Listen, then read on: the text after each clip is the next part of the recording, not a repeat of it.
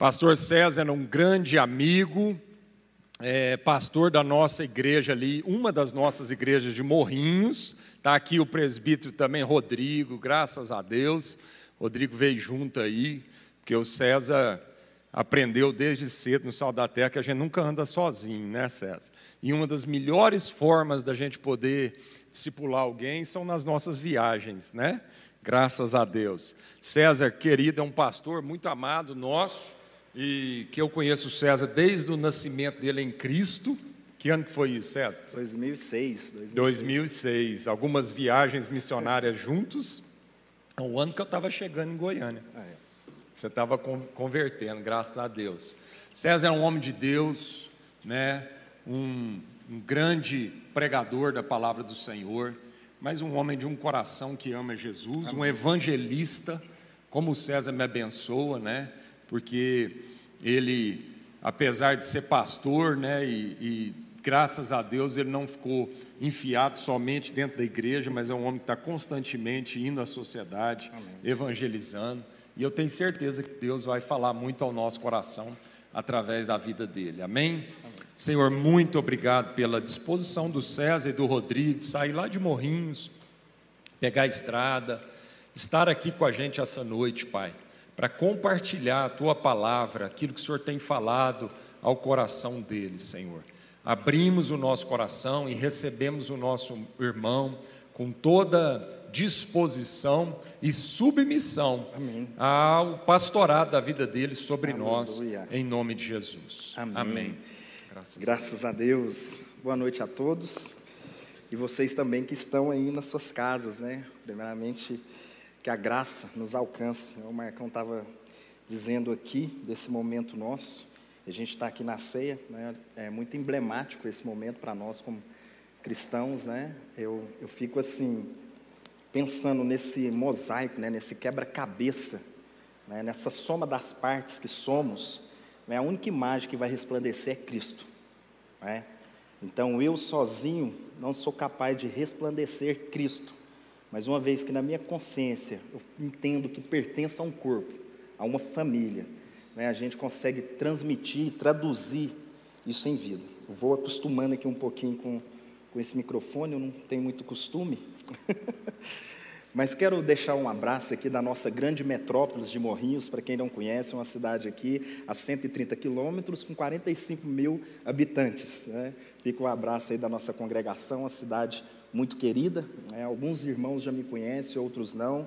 É, eu sou casado com uma mulher maravilhosa, que depois que ela orou muito, jejuou, Deus abençoou ela comigo. Então, é, ela não está vendo, né? Por isso eu tenho essa liberdade. E sou pai de três filhos, né? A Ana Luísa tem quatorze anos, é, o Pedro tem dez e o Isaac tem dois anos. Eu costumo dizer que é três congregações, né? Cada um com seus traumas, com seus desafios, com as suas alegrias, e a gente vive lá dentro desse contexto. Costumo dizer para o pessoal que se alguém for lá em casa falar alguma coisa, compartilhar uma palavra, é quase que uma missão transcultural, né? Porque é muito diversa ali dentro do mesmo contexto. Mas estamos firmes, né? Estou aqui com esse rapaz bonito aqui, que é o Rodrigo, casado com a Vitória, e eu costumo dizer que a Vitória é nossa, não é verdade? A Vitória é do povo de Deus, não tem esse, esse jargão, não é? E é uma bênção, tem me abençoado muito na caminhada, né? Bom, vamos lá, deixa eu pegar o meu, meu iPad aqui.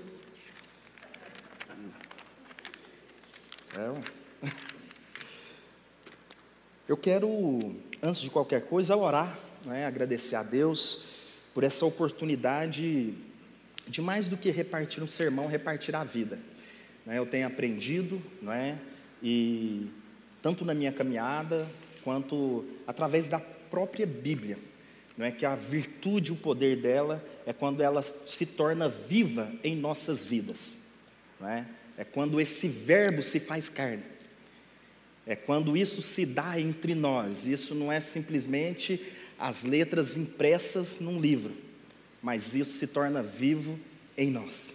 A minha oração é que o Espírito Santo de Deus encontre nos nossos corações o espaço suficiente para que Ele fale conosco aquilo que Ele quer falar com cada um de nós. né, que se cale toda a voz humana e que o Espírito encontre em nós esse lugar. Por isso eu te louvo, Deus, nesse momento, nesse tempo com os meus irmãos. Como é bom estar aqui e desfrutar do Senhor, através da vida de cada um desses. Pai, como é bom encontrar a sua virtude na sua família e ser nutrido no alimento que é o Senhor através da vida dos meus irmãos. Como é bom a gente saber que a gente tem uma mesa, uma mesa onde nós podemos sentar e ser quem somos em Ti, porque no Senhor, ó Deus, nós temos esse ambiente para tratar tudo o que for necessário.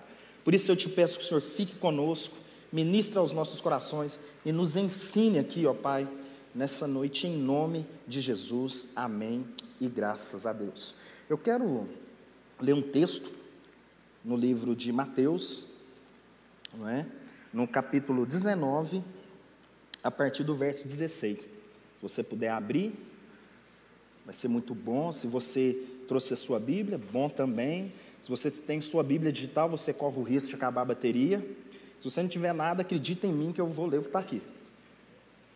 Lá está escrito assim: eis que alguém, aproximando-se, lhe perguntou: mestre, o que farei eu de bom para alcançar a vida eterna? Respondeu-lhe Jesus: por que me pergunta acerca do que é bom? Bom só existe um. Se queres, porém, entrar na vida, guarda os mandamentos. E ele perguntou: quais? Respondeu Jesus: não matarás, não adulterarás, não furtarás, não dirá falso testemunho. Honra teu pai e tua mãe, e amarás o teu próximo como a ti mesmo. Replicou-lhe o jovem: tudo isso tenho observado, o que me falta ainda? Disse-lhe Jesus: se queres ser perfeito, vai, vende os teus bens, dá ao pobre e terás um tesouro no céu. Depois vem e segue-me.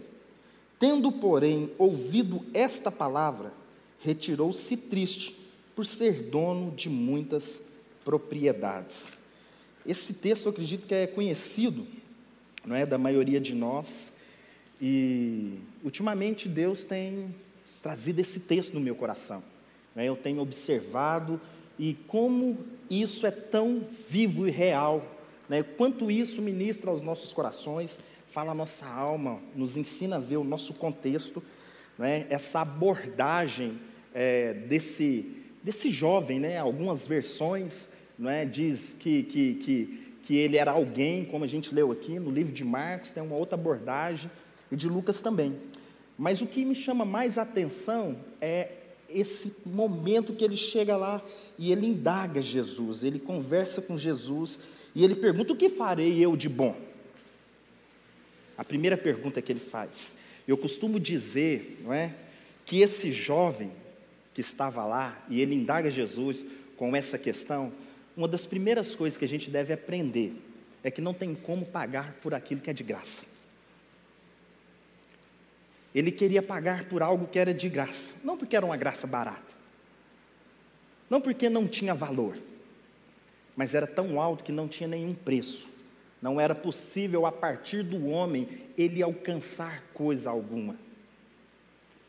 Jesus, ele tem mania de falar o aqui e agora para chegar no lá então. Jesus tem mania de desnudar os nossos corações para nos ensinar e nos mostrar como estamos. Eu sempre gosto dessa forma de como Jesus, ele olha e ele vai ensinando pelo caminho. Me lembro de algumas outras passagens, como aquela mulher que, no ato, que foi pega no ato de adultério, quando Jesus chega diante dela ali, diante daquela situação, aqueles homens estavam ali para fazer o que a lei mandava, ou seja, eles tinham de alguma certa maneira, a partir do aspecto legal, direito de apedrejar aquela mulher, era o que a lei mandava. Mas de repente Jesus vai lá e diz: ó, quem dentre vocês não tem pecado, atire a primeira pedra. Eu acredito que o poeta, o compositor, não é, Renato Russo, quando diz assim: nos deram espelhos e vimos o mundo doente. Acredito que ele deve ter se inspirado nessa hora. Porque é exatamente isso, na hora que ele desnudou o nosso coração e nos apresentou quem de fato nós somos, a gente começou a perceber: bom, será que eu tenho condição de tirar alguma pedra? Então eu percebo que nesse contexto também desse jovem, Jesus de alguma maneira estava aqui desnudando o coração, tanto para ensinar para aqueles que estavam em volta, para aquele próprio jovem e para nós aqui nos dias de hoje. não é? Como de fato está o nosso coração. E ele costuma fazer isso, e ele estava fazendo exatamente isso com esse jovem, não é? Então eu fico pensando e olhando, não é? Quando ele vai lá e aborda Jesus. E outra questão é quando ele fala assim, para alcançar o quê? A vida eterna, para alcançar a salvação. Muitas vezes, de forma equivocada, né, corremos o risco de achar que a salvação é um fim, é o lugar aonde nós vamos chegar. A salvação não é um fim. Porque se a salvação na vida do cristão for um fim, tudo vira meio de alcançar a salvação. O nosso culto vira um meio, a nossa oferta vira um meio, a nossa música vira um meio. Tudo vira um meio de tentar alcançar algo que não pode ser alcançado pelos nossos atos. Então, a salvação na vida de um cristão é a, é a partir do novo nascimento, a nova vida. De forma que agora eu não me preocupo propriamente com a minha salvação, mas agora eu tenho paz em Cristo e plenitude para passar a preocupar com o quê? Com a salvação do outro. Porque a gente já entende que nele nós estamos o quê? Resolvido, assim como está lá na segunda de Coríntios, no capítulo cinco, no versículo dezessete, aquele que está em Cristo é uma nova criatura, as coisas velhas se passaram e eis que todas as coisas foram feitas nova. Então o que a gente precisa entender é exatamente isso. E o outro ponto importante é quando Jesus responde ele, por que me chamas bom? Por que me chamas bom? O conceito de Jesus acerca do que é bom é totalmente diferente daquele que estava ali abordando ele. Porque muitas vezes aquilo que a gente pensa que é bom é diferente daquilo que Jesus pensa acerca do que é bom. E ele já responde esse jovem dizendo, bom só existe um, Deus. Bom só existe um, Deus. A evidência da graça não é o quanto eu me considero bom, mas o quanto eu consigo reconhecer as minhas fragilidades e a minha miséria. Essa é a evidência da graça. Porque é na minha fraqueza que o poder do Senhor se aperfeiçoa. Então, a manifestação do poder de Deus em nós não é o quanto eu sou bom, mas o quanto eu consigo reconhecer que diante de Deus eu não sou nada. Se há alguma solidariedade no pecado, é quando a gente reconhece a nossa miséria.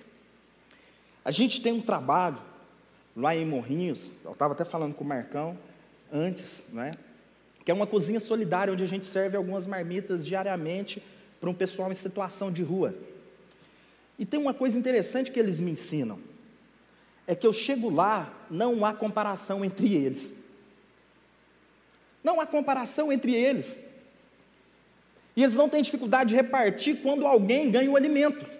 Se falta marmita para um outro, não tem dificuldade de repartir com o outro, porque eles entendem que estão todos na mesma situação. Diferente, muitas vezes, de nós, que entramos no aspecto da comparação, porque achamos que, de alguma maneira, eu sou ruim ou eu sou bom. Mas lá, quando está todos na mesma situação, não há comparação. E se tem um lugar que todo cristão deveria ir, é para o momento de onde que ele vai reconhecer as suas próprias misérias, porque aí acaba a comparação. Acaba a comparação, porque eu nunca vi alguém comparar a sua miséria, não é verdade? Ninguém compara a sua miséria. Quando um casal começa a discutir com a esposa e de repente um momento ele, a conversa esquenta e ele começa a falar assim, olha para mim, eu sou um cara bom, não sou igual o marido da sua amiga, olha aquele cara, olha como é ele, ele é mentiroso, ele não chega em casa da, depois do trabalho, olha como, eu não sou como aquele rapaz, eu não sou como aquele amigo, eu não sou como aquele marido da sua amiga. Eu nunca vi alguém comparar assim, ó, oh, olha lá o tanto que o marido da sua amiga é bom, eu queria ser como aquele cara. Ninguém, se, ninguém compara assim, a gente nivela para baixo, né? Então, se tem um lugar aonde nós nos encontramos, é exatamente na nossa miséria. Ou seja, a evidência da graça não é o quanto eu me considero bom, mas o quanto eu consigo reconhecer as minhas fraquezas. Pois é na minha fraqueza que o poder do Senhor se aperfeiçoa. Jesus olha e diz para ele, bom, observasse os mandamentos? Você observa o que a Bíblia diz, você observa o que é ensinado. E ele sim, desde a minha mocidade, da minha juventude ou da minha infância, ele responde assim para Jesus. E aqui é um, algo interessante, né, para a gente perceber, porque se a gente não pensar a respeito, entender nos nossos corações que obedecer um mandamento é a evidência de quem já entrou no reino de Deus, a gente também vai, de maneira equivocada, tentar fazer com que obedecer um conjunto de regras seria um passaporte para a entrada no reino dos céus. E não é isso. Não é isso. Mas não é isso mesmo. Porque é possível você obedecer um conjunto de regras. É possível você desenvolver um comportamento religioso e ainda assim não ter uma natureza transformada por Cristo Jesus. Quando a gente pensa nesse aspecto da natureza, a gente aprende muitas coisas. De repente você pode chegar numa casa, você pode encontrar pets. Você pode encontrar um gato, um cachorro, não é? Você pode encontrar um papagaio. É, eu sempre tive cachorros em casa, não é? E depois que casei, parei de ter, aí tive, tentei, mas não deu certo, e uma das coisas que eu não gostava era de gato, porque a impressão que eu tenho é que o cachorro olha para nós e fala assim, poxa, você é o meu Deus, e a impressão que eu tenho é que o gato, a atitude que ele tem com a gente, o comportamento que ele tem com a gente é assim, bom, eu sou Deus, você me serve. Eu tenho dificuldade com gato, mas lá em casa tem dois, né? Porque eu tenho dificuldade, mas a minha filha não, ela gosta, e aí eu me converto a ela, né? E lá em casa tem gato. É possível você chegar numa casa, ter gato, papagaio e cachorro, é possível até esses animais desfrutarem do mesmo alimento e ser servido pelo mesmo dono, mas sabe de uma coisa? Isso não faz com que eles tenham a mesma natureza, porque é a natureza distinta. Então, nesse tempo, é importante a gente pensar que é possível, todo mundo está sentado aqui, e às vezes desfrutar do mesmo alimento, mas isso não quer dizer que necessariamente a gente tem a mesma natureza, desde que nós, todos nós, com a consciência de quem Cristo é e a nova vida que agora nós temos nele, aí sim nós temos essa nova natureza, aí é possível mesmo de forma remota, aí no sofá da sua casa, sentado aonde você está, a gente está desfrutando o quê? De um mesmo Senhor e Deus, de uma mesma natureza, e é possível não estar limitado a elementos como esse pão e esse suco que foi servido, mas o Espírito que é capaz de alcançar você e a mim, nos traz essa consciência daquilo que Deus quer nos falar hoje. Isso só é possível em Cristo. Isso tem que ficar claro para nós a cada dia, porque senão nós podemos de alguma forma até ser adestrado como um cachorro é, desenvolver um comportamento, mas não quer dizer necessariamente que a gente tem uma nova natureza. Então, obedecer os mandamentos não é uma condição para entrar no reino dos céus, mas é exatamente a evidência de quem já entrou. É isso que vai fazer toda a diferença nas nossas vidas, na nossa mente, no nosso coração e nas nossas mãos. É importante mais do que ser alcançado no aspecto intelectual a partir daquilo que Jesus nos diz, isso tem que descer para o nosso coração e se traduzir no viver através das nossas mãos. Isso tem que transpor o aspecto cognitivo, isso tem que transpor os aspectos emocionais, isso tem que transpor os aspectos das obras, mas isso tem que ser uma natureza, e aí se torna uma evidência de quem agora nós somos nele, e em quem nós somos como a família de Deus. E era exatamente isso que Jesus foi mostrar para esse jovem rico, aonde ele vai abordando e falando, então pega tudo o que você tem, vende, dá aos pobres, vem e me segue. E aí diz que esse jovem saiu triste, porque ele tinha muitas propriedades, ou melhor dizendo, numa nova versão nossa, minha, desse momento nosso aqui agora, muitas coisas tinha aquele homem, mas a gente percebeu que ele não tinha nada, porque pensando que ele tinha as propriedades, ou que ele possuía alguma coisa, ficou evidente o quanto aquelas coisas possuía ele, ao ponto dele não conseguir deixá-las. Então aquilo já tinha tomado posse do seu entendimento, do seu coração e da sua vida.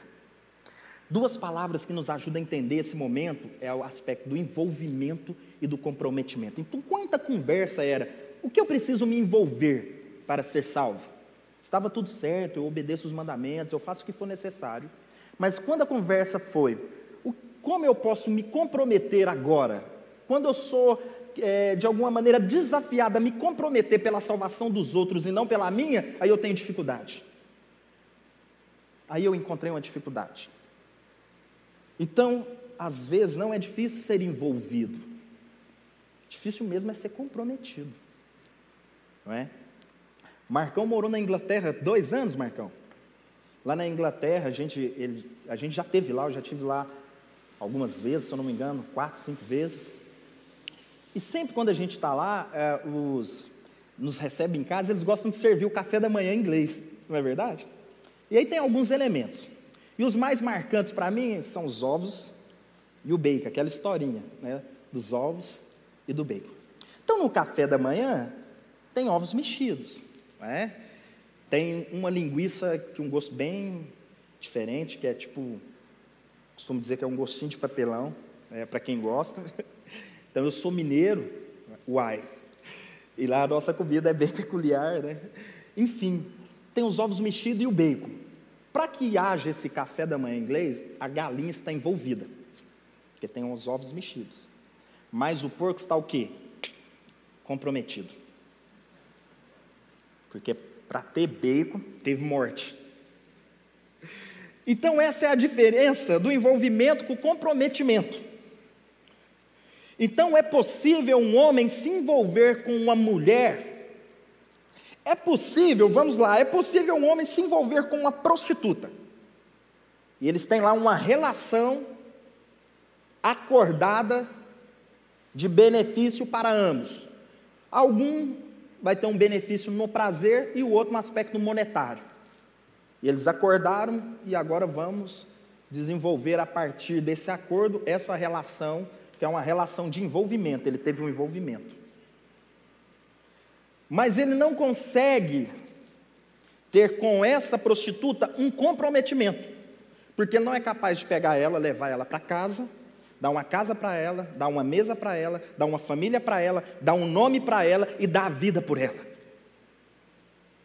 Porque foi exatamente o que o nosso Senhor fez quando Ele olha para a igreja, para o seu povo, um povo que se prostituiu com outros deuses, e Ele vai lá agora, Ele vai lá, pega esse povo, dá um nome para esse povo, dá uma família para esse povo, dá uma casa para esse povo, dá uma mesa para esse povo, e entrega a vida por esse povo.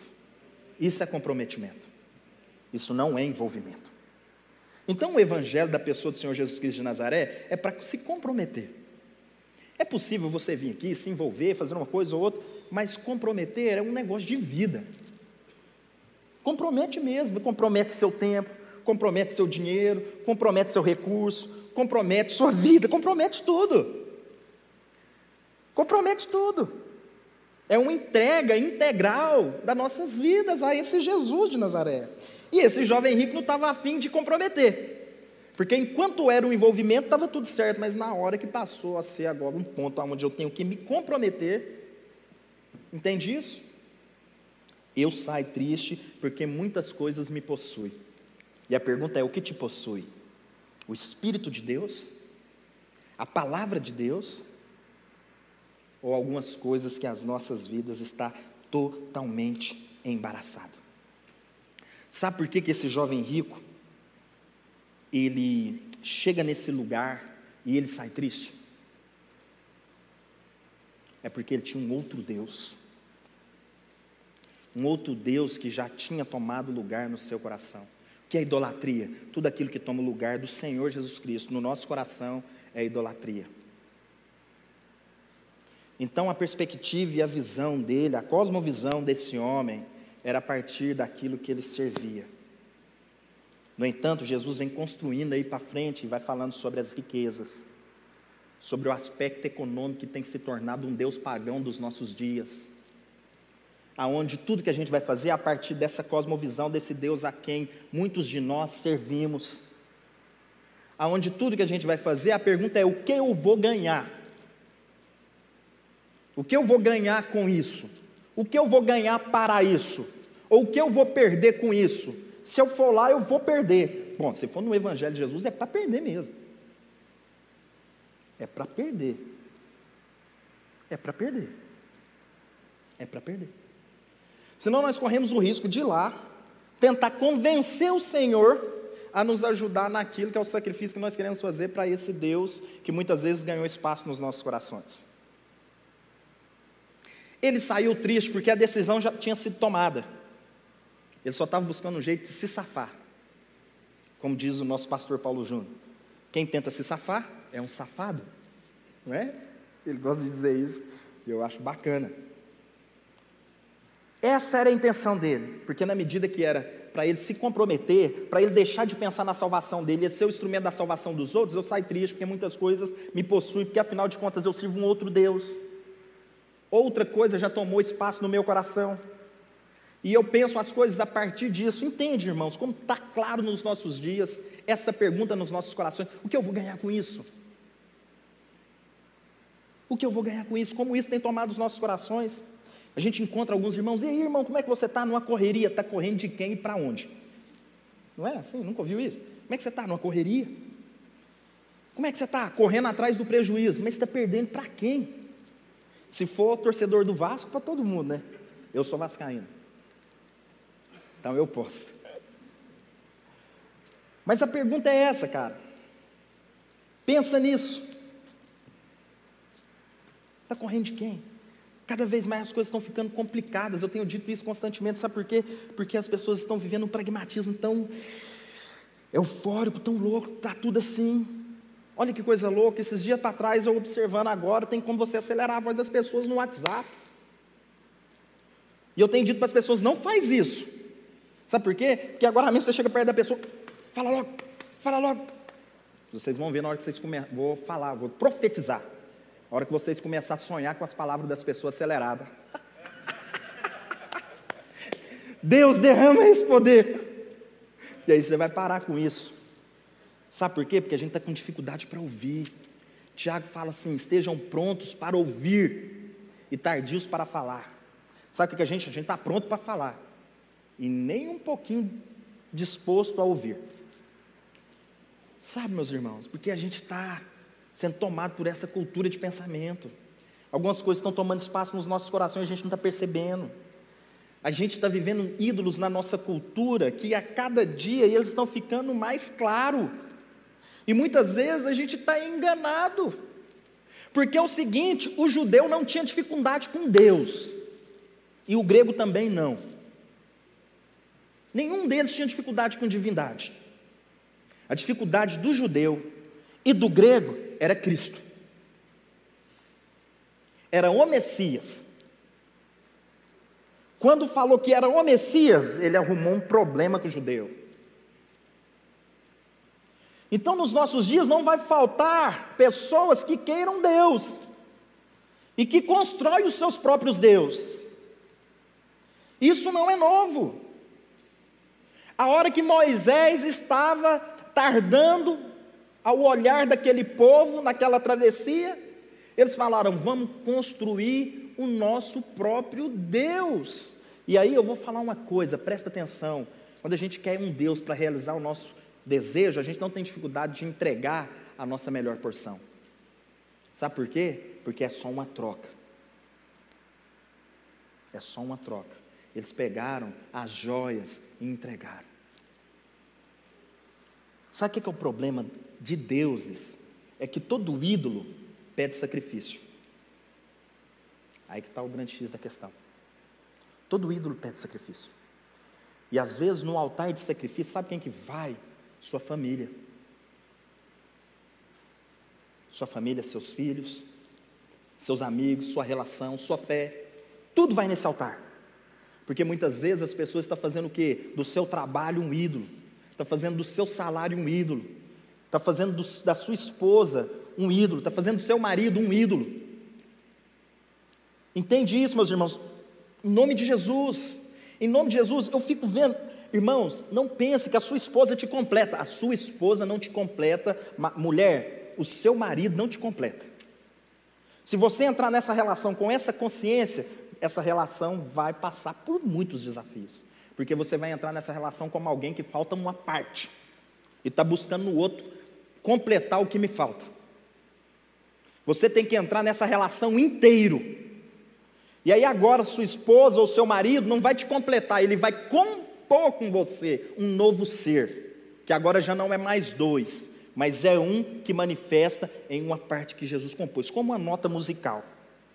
Se eu pego uma corda de violão e bato na corda, aquela nota está completa, ela não está faltando nenhuma parte. Se ela estiver afinadinha, ela está completa. Eu bato na outra, está completa. Eu bato na outra, completa. Aí eu formo agora um acorde, ele está completo. Aí eu coloco um outro acorde, formo uma melodia, e aí sim eu vou o quê? Compondo uma nova canção. Então o marido não completa a mulher, eles compõem um novo ser. Não há um espaço, às vezes, muitas vezes, né, há um espaço vazio no seu coração que só Deus pode preencher. Deixa eu te falar, meu irmão, os, a, é uma vida nova. Não é encher o que está vazio. É trazer uma nova vida, que não tem nada a ver com as coisas velhas. Em nome de Jesus. Em nome de Jesus, esse jovem rico estava tentando completar que a salvação vai dar errado. Porque na hora que for chamado a comprometer... O que, que ele vai fazer? Ele vai embora. Porque se eu olhar para minha esposa como a parte que me falta, o dia que eu achar que eu não estou cheio, eu vou embora. O que mantém a minha relação com a minha esposa, não é o quanto eu amo ela, mas é o quanto eu amo Deus, e no amor de Deus eu consigo amar ela.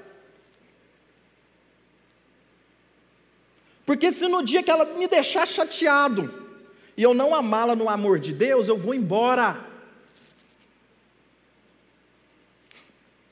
E aí eu vou cantar igual o Gustavo Lima. Melhor terminar. Já não, não, não é? Aí o cara fala, não, vamos parar com isso aqui que... Em nome de Jesus. Em nome de Jesus. Quantas pessoas não estão cantando essa canção aí na vida e ainda faz dela assim... Algo que está lá te endossando, falando, não, é verdade, é isso mesmo, afinal de contas eu preciso é ser feliz. Aí você vai embora balançando a cabeça triste quando você é desafiado a falar o seguinte, está difícil? Tá, nunca, nunca te falei que ia ser fácil. Por isso que você tem o Espírito Santo de Deus, por isso que você tem seus irmãos, por isso que você tem a palavra, por isso que você tem Cristo, sabe por quê? Porque não vai ser fácil mesmo não, a gente está aqui para te iludir. Em nome de Jesus. Em nome de Jesus, não dá para aliviar naquilo que... Deus não é bonzinho, Deus é bom. Porque é uma medida suficiente. Quem é bom não precisa ser bonzinho e nem bonzão. Seja bom. Já é o suficiente. Então, meus irmãos, que isso esteja gravado nos nossos corações, que a gente possa entender em todo o tempo que o Senhor Jesus nos chama a essa nova natureza, que a gente possa negar, repreender isso nas nossas vidas, essa idolatria que a gente tem vivido nos nossos dias, que você abra mão de qualquer um ídolo no seu coração, que você coloque isso diante de Deus constantemente, pede para que a palavra de Deus te ajude a entender, viva em família, viva em unidade, viva em comunhão, sabe, em nome de Jesus. Vamos ter uma palavra de oração? Vamos ficar de pé?